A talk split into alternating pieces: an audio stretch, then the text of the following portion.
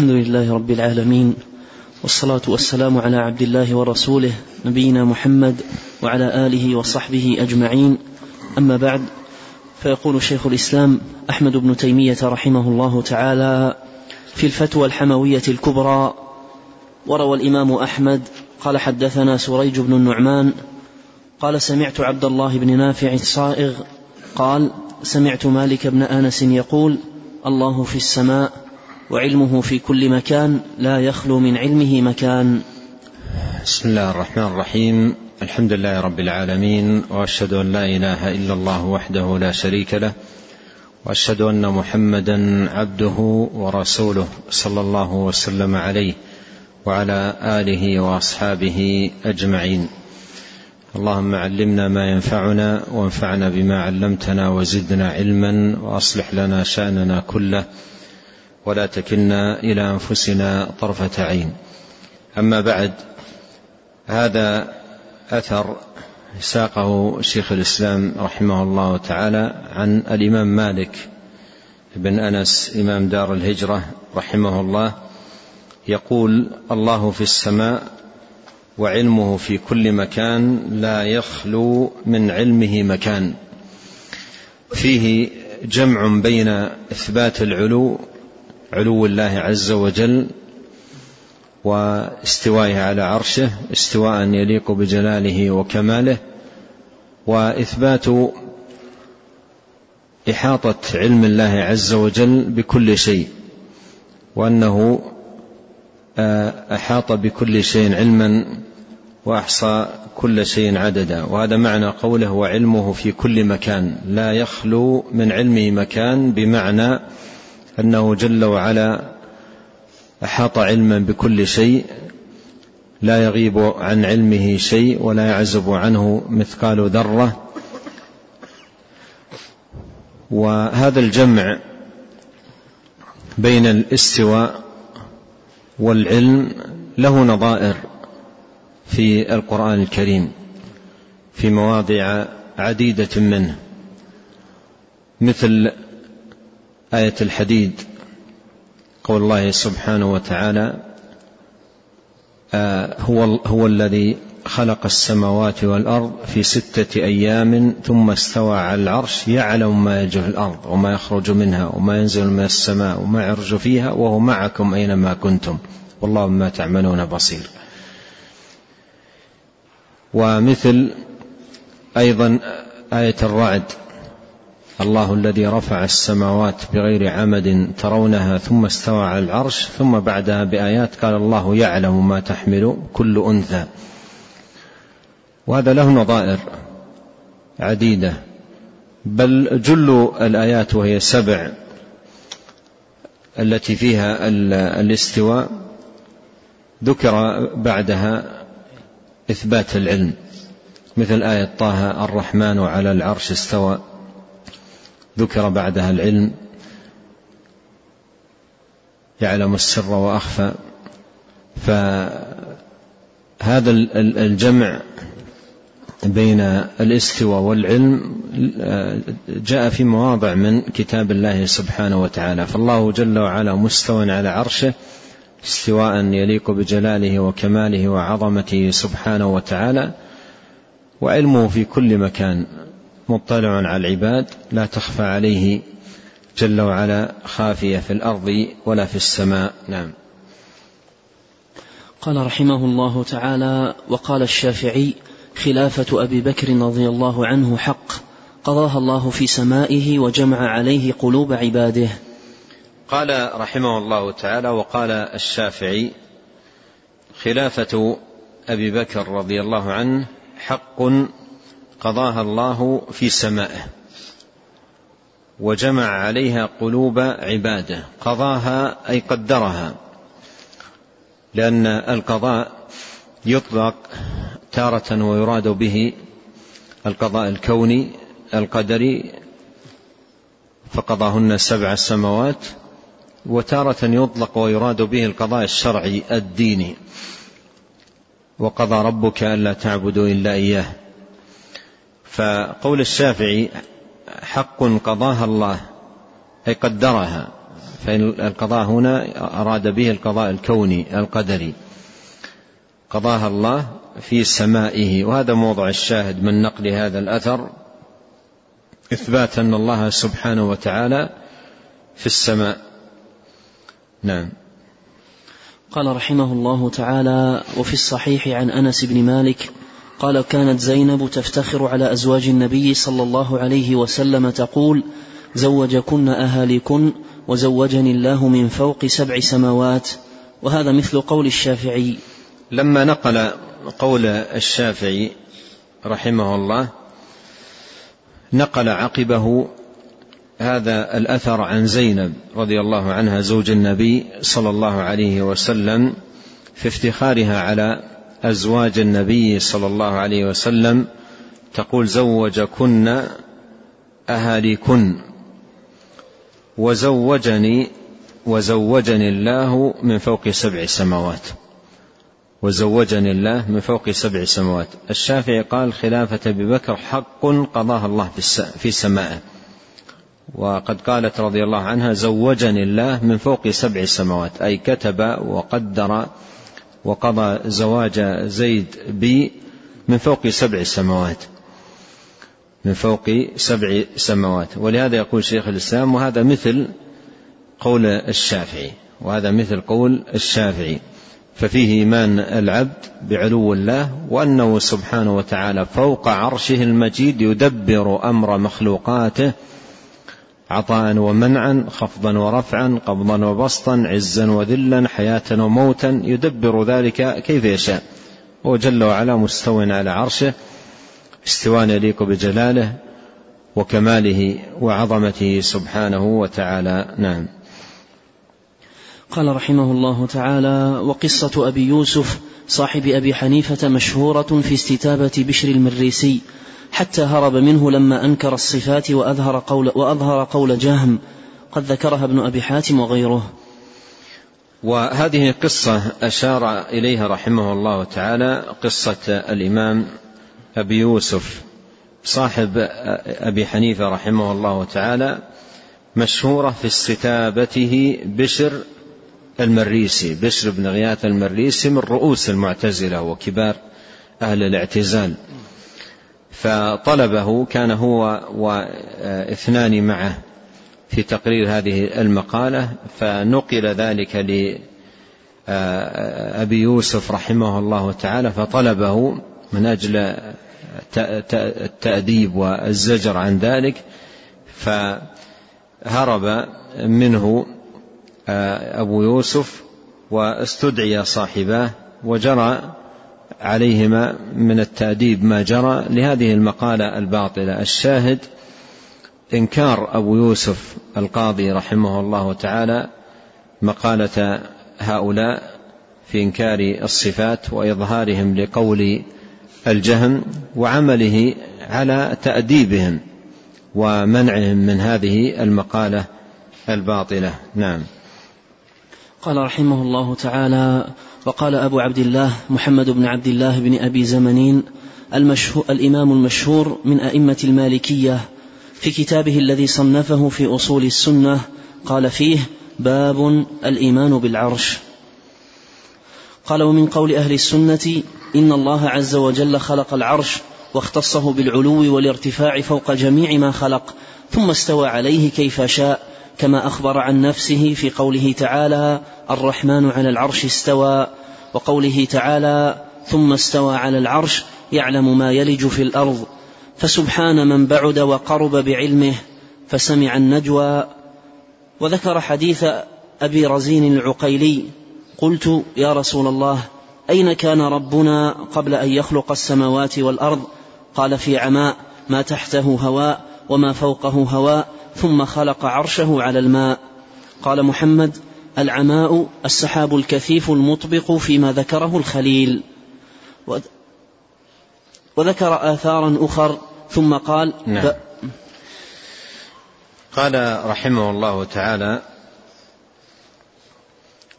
وقال أبو عبد الله محمد بن عبد الله بن أبي زمنين الإمام المشهور من أئمة المالكية. في كتابه الذي صنفه في أصول السنة. وهذا الكتاب مطبوع وهو كتاب نفيس لهذا الإمام المالكي رحمه الله تعالى في تقرير عقيدة أهل السنة والجماعة. ونقل منه شيخ الإسلام هنا نقولات عديدة. قال فيه باب الإيمان بالعرش. قال ومن قول أهل السنة أن الله عز وجل خلق العرش واختصه بالعلو والارتفاع فوق جميع ما خلق ثم استوى عليه كيف شاء. اختصه بالعلو والارتفاع فوق جميع ما خلق أي أن الله عز وجل اختص العرش بأنه سقف المخلوقات وأعلاها. واعظمها وأكبرها فهو العرش العظيم المجيد الكبير واختصه بالعلو على جميع المخلوقات. ثم استوى عليه كيف شاء أي بعد خلقه سبحانه وتعالى للعرش استوى عليه تبارك وتعالى كيف شاء أي استواء يليق بجلال الرب. وكماله وعظمته سبحانه وتعالى كما أخبر عن نفسه في قوله الرحمن على العرش استوى وقوله ثم استوى على العرش يعلم ما يجو في الأرض قال رحمه الله تعالى فسبحان من بعد وقرب بعلمه من بعد أي أراد بذلك أنه بذاته علي على عرشه المجيد. وقرب بعلمه تقدم معنا في قول مالك علمه في كل مكان مطلع على آه، العباد لا تخفى عليه سبحانه وتعالى منهم خافية قرب بعلمه فسمع النجوى. وهنا قول فسمع هذه تفسير لقوله وقرب بعلمه فسمع النجوى. أي آه، يسمع التناجي آه، الاثنين مخافتة ومن كان منهما قريب لا يسمع والله سبحانه وتعالى يسمع كلامهم من فوق سبع سماوات. ولما نزل قول الله سبحانه قد سمع الله قول التي تجادلك في زوجها الآية قالت أم المؤمنين عائشة رضي الله عنها سبحان من وسع سمعه الأصوات. قال وذكر حديث أبي رزين العقيلي رضي الله عنه قلت يا رسول الله أين كان ربنا قبل أن يخلق السماوات والأرض؟ أين كان ربنا قبل أن يخلق السماوات والأرض؟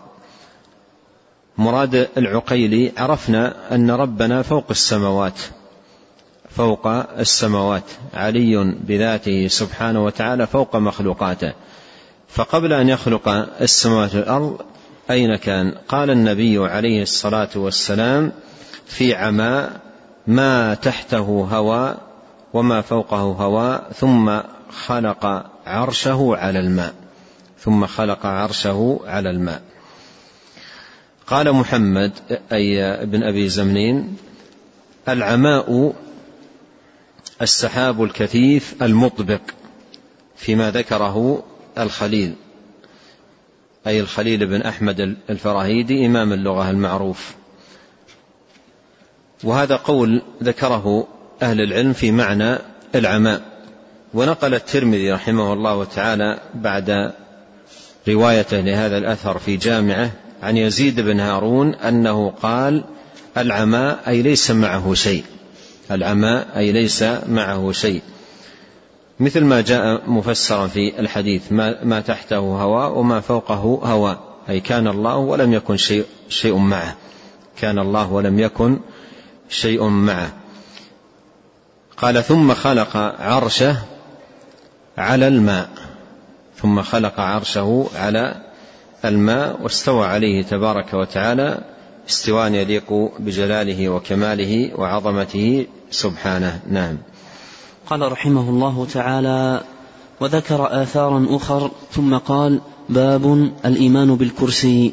قال محمد بن عبد الله ومن قول أهل السنة أن الكرسي بين يدي العرش وأنه موضع القدمين. ثم ذكر حديث أنس رضي الله عنه الذي فيه التجلي يوم الجمعة في الآخرة. وفيه فإذا كان يوم الجمعة هبط من عليين على كرسيه ثم يحف بالكرسي منابر من ذهب مكللة بالجواهر ثم يجيء النبيون فيجلسون عليها. قال رحمه الله تعالى ثم قال باب الإيمان بالكرسي. والكرسي مخلوق عظيم من مخلوقات الله سبحانه وتعالى بين يدي أو بين يدي العرش الذي هو كما تقدم أعلى المخلوقات.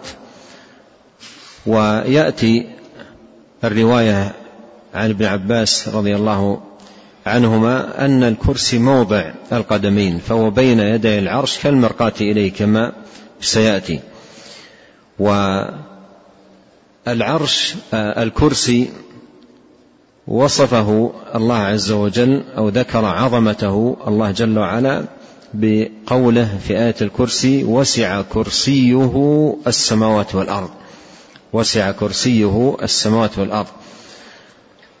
وقد جاء في الحديث أن نسبة أو مثل السماوات والأرض بالنسبة إلى الكرسي كحلقة من حديد ألقيت في فلاه.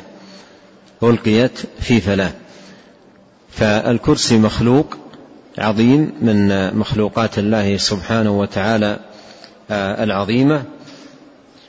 ومن عقيدة أهل السنة الإيمان بالكرسي دون تأويل لهذا اللفظ بل يثبت ويؤمن بوجود هذا الكرسي الذي عظمته ذكرت في آية عرفت باسم الكرسي في كتاب الله وهي أعظم آية في كتاب الله سبحانه وتعالى.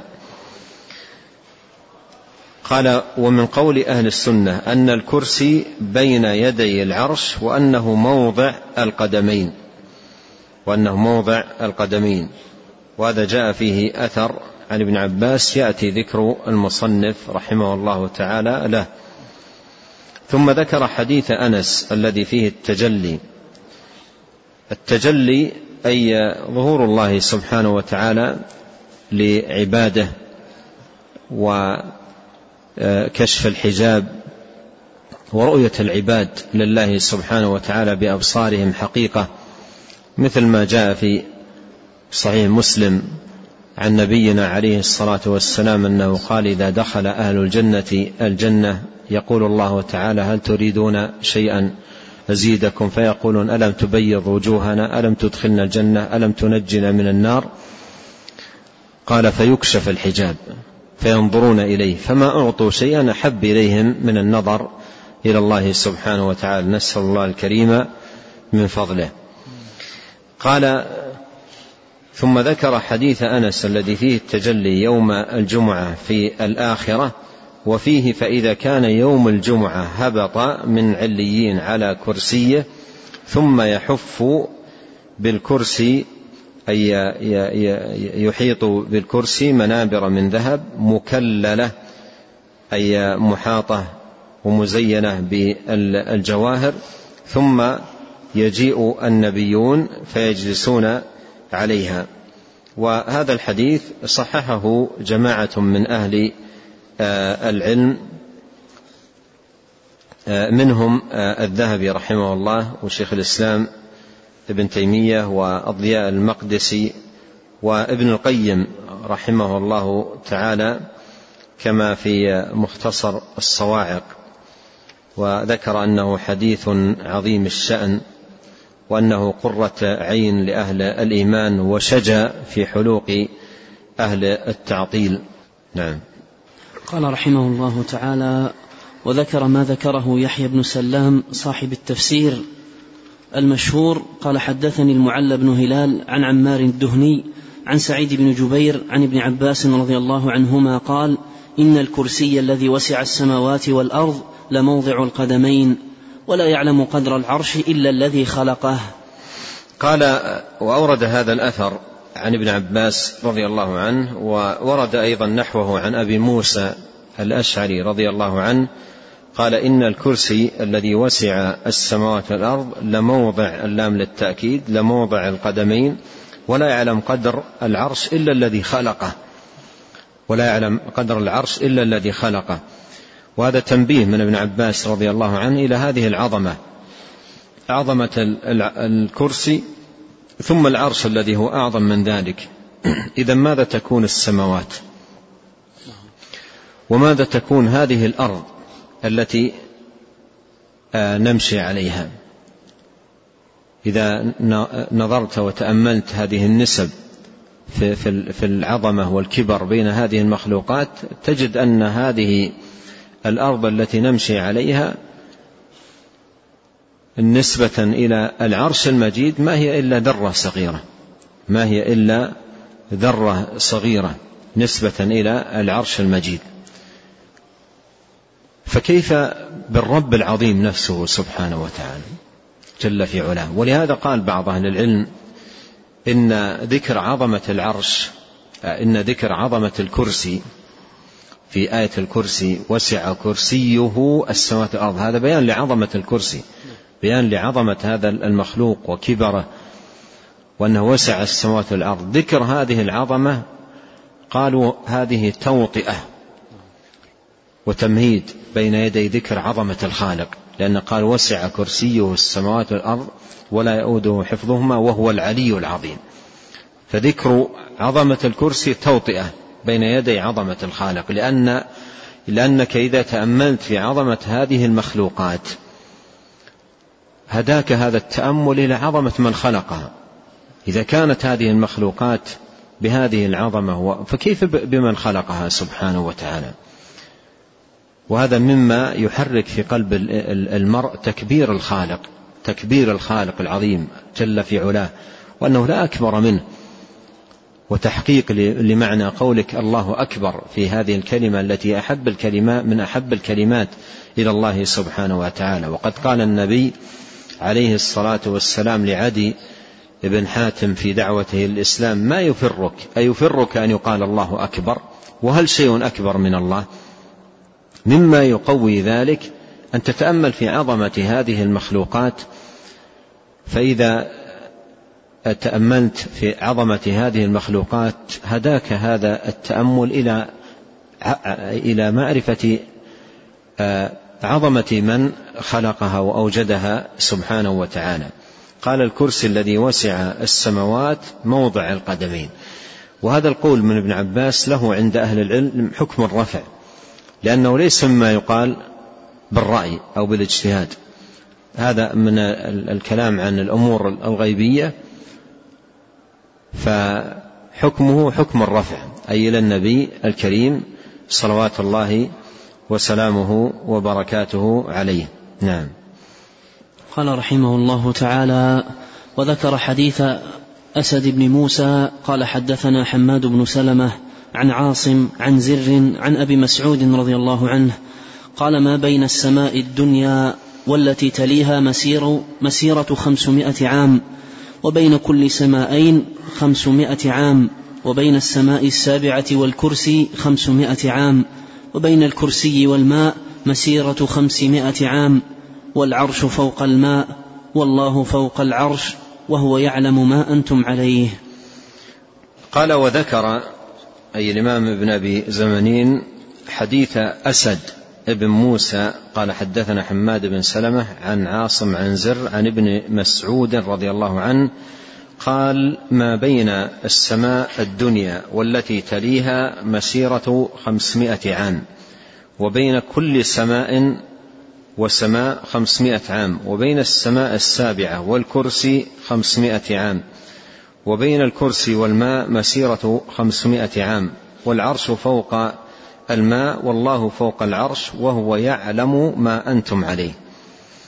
هذا ذكره عقب أثر ابن عباس آه، المتقدم ولا سيما وقد قال رضي الله عنه ولا يعلم قدر العرش إلا الذي خلقه. قلت إن في هذا تنبيه على عظمة هذه المخلوقات والتأمل في عظمتها يهدي لعظمة من خلقها وتعظيم من خلقها سبحانه وتعالى.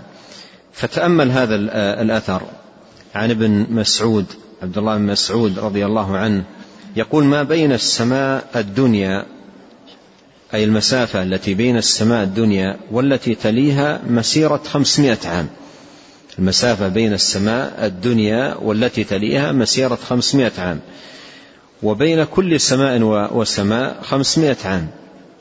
المسافة بين كل سماء وسماء خمسمائة عام. وبين السماء السابعة والكرسي خمسمائة عام. وبين الكرسي والماء مسيرة خمسمائة عام. والعرش فوق الماء. والعرش فوق الماء. والله فوق العرش. وفي القرآن وكان عرشه على الماء. ومر معنا أيضا آه، فيما تقدم في حديث أبي رزين في سؤاله للنبي صلوات الله وسلامه وبركاته عليه قال ثم خلق عرشه على الماء ثم خلق عرشه على الماء. فهذا التأمل في هذه المسافات كله مما يهدي العبد تدرجا بمعرفة عظمة هذه المخلوقات مما يهدي العبد إلى الإيمان بعظمة الخالق وتعظيم الخالق سبحانه وتعالى. قال في هذا الأثر أثر بن مسعود قال و و وبين السماء السابعة والكرسي خمسمائة عام وبين الكرسي والماء مسيرة خمسمائة عام. في بعض مصادر هذا الأثر زيادة فيها توضيح وإزالة إشكال. قال آه، وبين الكرسي والماء مسيرة خمسمائة عام والكرسي فوق الماء والعرش فوق الماء. والكرسي فوق الماء والعرش فوق الماء والله فوق العرش. وهذا يتناسب مع ما مر معنا أن الكرسي موضع القدمين وهو بين يدي العرش كالمرقاة إليه. قال وقال وبين السماء السابعة والكرسي خمسمائة عام وبين الكرسي والماء مسيرة خمسمائة عام والكرسي فوق الماء والعرش فوق الماء والله فوق العرش. وهذه الزيادة في الأسماء والصفات البيهقي وأوردها الذهبي في العلو وأوردها ابن القيم أيضا في اجتماع الجيوش. قال وهو يعلم ما أنتم عليه وهو يعلم ما أنتم عليه. وهذا فيه كما تقدم الجمع بين العلو والعلم الذي أحاط بكل شيء. نعم. قال رحمه الله تعالى ثم قال باب الإيمان بالحجب. قال ومن قول أهل السنة أن الله بائن من خلقه يحتجب عنهم بالحجب فتعالى الله عما يقول الظالمون علوا كبيرا. كبرت كلمة تخرج من أفواههم إن يقولون إلا كذبا. وذكر اثارا في الحجب. ذكر هذا رحمه الله تعالى باب الإيمان بالحجب في إبطال قول الجهمية أن الله في كل مكان تعالى الله عز وجل عما يقولون. قال ومن قول أهل السنة أن الله بائن من خلقه أن الله بائن من خلقه. وعرفنا أن المراد بالبينونة أي أنه سبحانه وتعالى ليس في ذاته شيء من مخلوقاته ولا في مخلوقاته شيء من ذاته سبحانه وتعالى. يحتجب عنهم بالحجب مثل ما جاء في الصحيح. حجابه النور لو كشفه لأحرقت سبحات وجهه ما انتهى إليه بصره من خلقه. قال فتعالى الله عما يقول الظالمون علوا كبيرا كبرت كلمة تخرج من أفواههم إن يقولون إلا كذبا وذكر آثارا في الحجب. نعم. قال رحمه الله تعالى ثم قال في باب الإيمان بالنزول قال ومن قول أهل السنة إن الله ينزل إلى السماء الدنيا ويؤمنون بذلك من غير أن يحدوا فيه حدا. وذكر الحديث من طريق مالك وغيره إلى أن قال وأخبرنا وهب عن ابن وضاح عن زهير بن حم عن زهير بن عباد قال من أدركت من المشايخ قال من أدركت من أدركت من المشايخ مالك وسفيان الثوري وفضيل بن عياض وعيسى وابن المبارك ووكيع كانوا يقولون النزول حق. قال ابن وضاح سألت يوسف بن عدي عن النزول قال نعم أؤمن به ولا أحد فيه حدا. وسألت عنه ابن معين فقال أقر به ولا أحد فيه حدا. قال محمد وهذا الحديث يبين أن الله عز وجل على عرشه في السماء دون الأرض وهو أيضا بين في كتاب الله وفيما غير وفيما غير حديث عن رسول الله صلى الله عليه وسلم. قال تعالى يدبر الأمر من السماء إلى الأرض ثم يعرج إليه. وقال تعالى أأمنتم من في السماء أن يخسف بكم الأرض فإذا هي تمور؟ أم أمنتم من في السماء أن يرسل عليكم حاصبا فستعلمون كيف نذير؟ وقال تعالى إليه يصعد الكلم الطيب والعمل الصالح يرفعه. وقال تعالى وهو القاهر فوق عباده وقال تعالى يا عيسى إني متوفيك ورافعك إلي وقال تعالى بل رفعه الله إليه. وذكر من طريق مالك قول النبي صلى الله عليه وسلم للجارية أين الله؟ قالت في السماء. قال من أنا؟ قالت أنت رسول الله. قال فأعتقها فإنها مؤمنة. قال والأحاديث مثل هذه كثيرة جدا. فسبحان من علمه بما في السماء كعلمه بما في الأرض. لا إله إلا هو العلي العظيم. هذه البقية لكلام الإمام ابن أبي زمنين رحمه الله. يؤجل الكلام عليها إلى لقاء الغد بإذن الله سبحانه وتعالى. ونسأل الله أن ينفعنا أجمعين بما علمنا وأن يزيدنا علما.